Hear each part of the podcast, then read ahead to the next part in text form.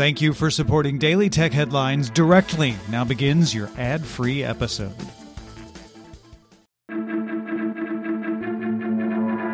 These are the Daily Tech Headlines for Thursday, September 5th, 2019. I'm Rich Stroffolino. Zack Whittaker at TechCrunch reports on an unsecured server found online that contains information on 419 million Facebook accounts, including a unique Facebook ID and phone numbers. Of these, 133 million were from US based accounts, 18 million from the UK, and more than 50 million from Vietnam. Some records also included users' name, gender, and country location. According to Facebook spokesperson Jay Nancarrow, the database was scraped prior to Facebook shutting down the ability to look up a user by phone number, and that it appears that no accounts were compromised. TechCrunch and security researchers could not identify the owner of the server, but subsequently contacted the web host who took it offline. Samsung announced the delayed Galaxy Fold will launch in South Korea on September 6 for 2,398,000 won. That's roughly 2,000 US dollars. This will be followed by launches in France, Germany, the UK, and Singapore on September 18th, with the US launch planned in the coming weeks. South Korea will get the Galaxy Fold 5G with an included Premier service that offers 24 7 phone access to dedicated experts for support, as well as a one on one initial phone setup experience. Samsung also offers a Fold Advantage Plus program, which will cover 70% of the cost of a screen replacement once a year. Very reassuring. European Competition Commissioner Margrethe Vestager announced an examination of the Libra cryptocurrency to see if it would harm competition. Vestager sent questions last month to all 28 members of the Libra Association asking about conditions for membership, how consumer data was being handled, and how Libra backed products would be integrated into Facebook platforms. Amazon announced a revamped Fire TV Cube streaming device, which now has an IR blaster, faster processor, and local voice control for some commands the device itself can process without having to send queries to the cloud. The new Fire TV Cube is now in pre order in the United States for $119.99 and also Canada, the UK, and Germany, with Japan availability in November. Amazon also announced the Nebula Soundbar Fire TV Edition, made by Anker, which can stream video, play music, sync with other Echo speakers, and includes a remote control with a mic. Pre orders are open in the same regions now, and prices available at $229.99.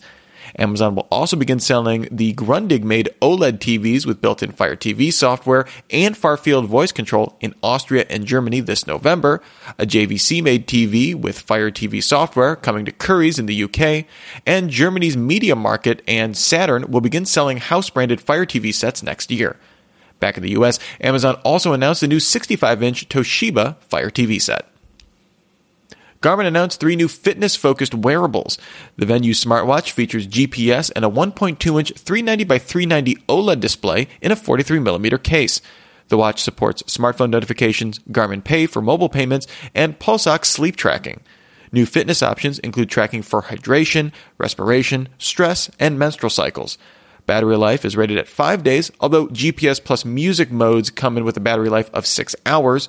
The Venu ships in September for $399.99.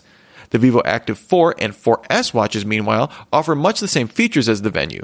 The two watches include 45mm and 40mm case sizes, respectively, and use transflective displays rather than OLED to be better read in direct sunlight.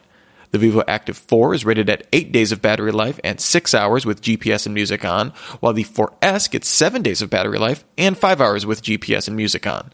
Both ship in September for $349.99. Then there's the fashion oriented Vivomove line, which was also updated, maintaining its analog hands for time with a hidden display for smart notifications. The updates come in Lux, Style, and 3 and 3S models, and now come with GPS, Garmin Pay, and that same Pulse Ox sleep tracking, all rated at 5 days of battery life. Sizes range from 44mm to 39mm, with the top end Lux model offering a 42mm stainless steel bezel case, sapphire crystal lens, and a leather strap. Pricing starts at $249.99.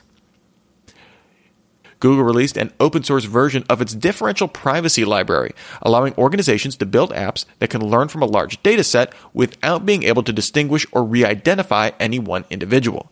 The Apache licensed library includes standard statistical functions that would otherwise be hard to build from scratch, includes an additional library for testing, and recipes to help devs get started. Twitter announced it's temporarily disabling the ability to tweet via SMS, citing the need for mobile carriers to improve how they secure phone numbers. The company said it will reactivate the feature soon in markets that depend on SMS for reliable communication. Twitter also said it needs to improve its two factor authentication system, which relies on SMS as a factor. Mark Gurman and Debby Wu at Bloomberg report that Apple is working on an in screen fingerprint reader that could be ready for 2020 devices, according to sources. The technology would allow users to have their fingerprints scanned on a large portion of the screen and work in tandem with Face ID. Suppliers have reportedly proven they can integrate the technology into iPhone screens, but have not yet been capable of mass production. And finally, Nintendo announced the addition of a Super Nintendo game library available to Nintendo Switch Online members in the US and the UK. The library includes 20 games, including Super Mario World, F Zero, Super Mario Kart, Star Fox, and The Legend of Zelda A Link to the Past. Nintendo also announced a SNES style controller will be available to online members for $29.99. For more discussion of the tech news of the day, remember to subscribe to Daily Tech News Show at dailytechnewsshow.com and remember to rate and review Daily Tech headlines wherever you get your podcasts. Thanks for listening. We'll talk to you next time.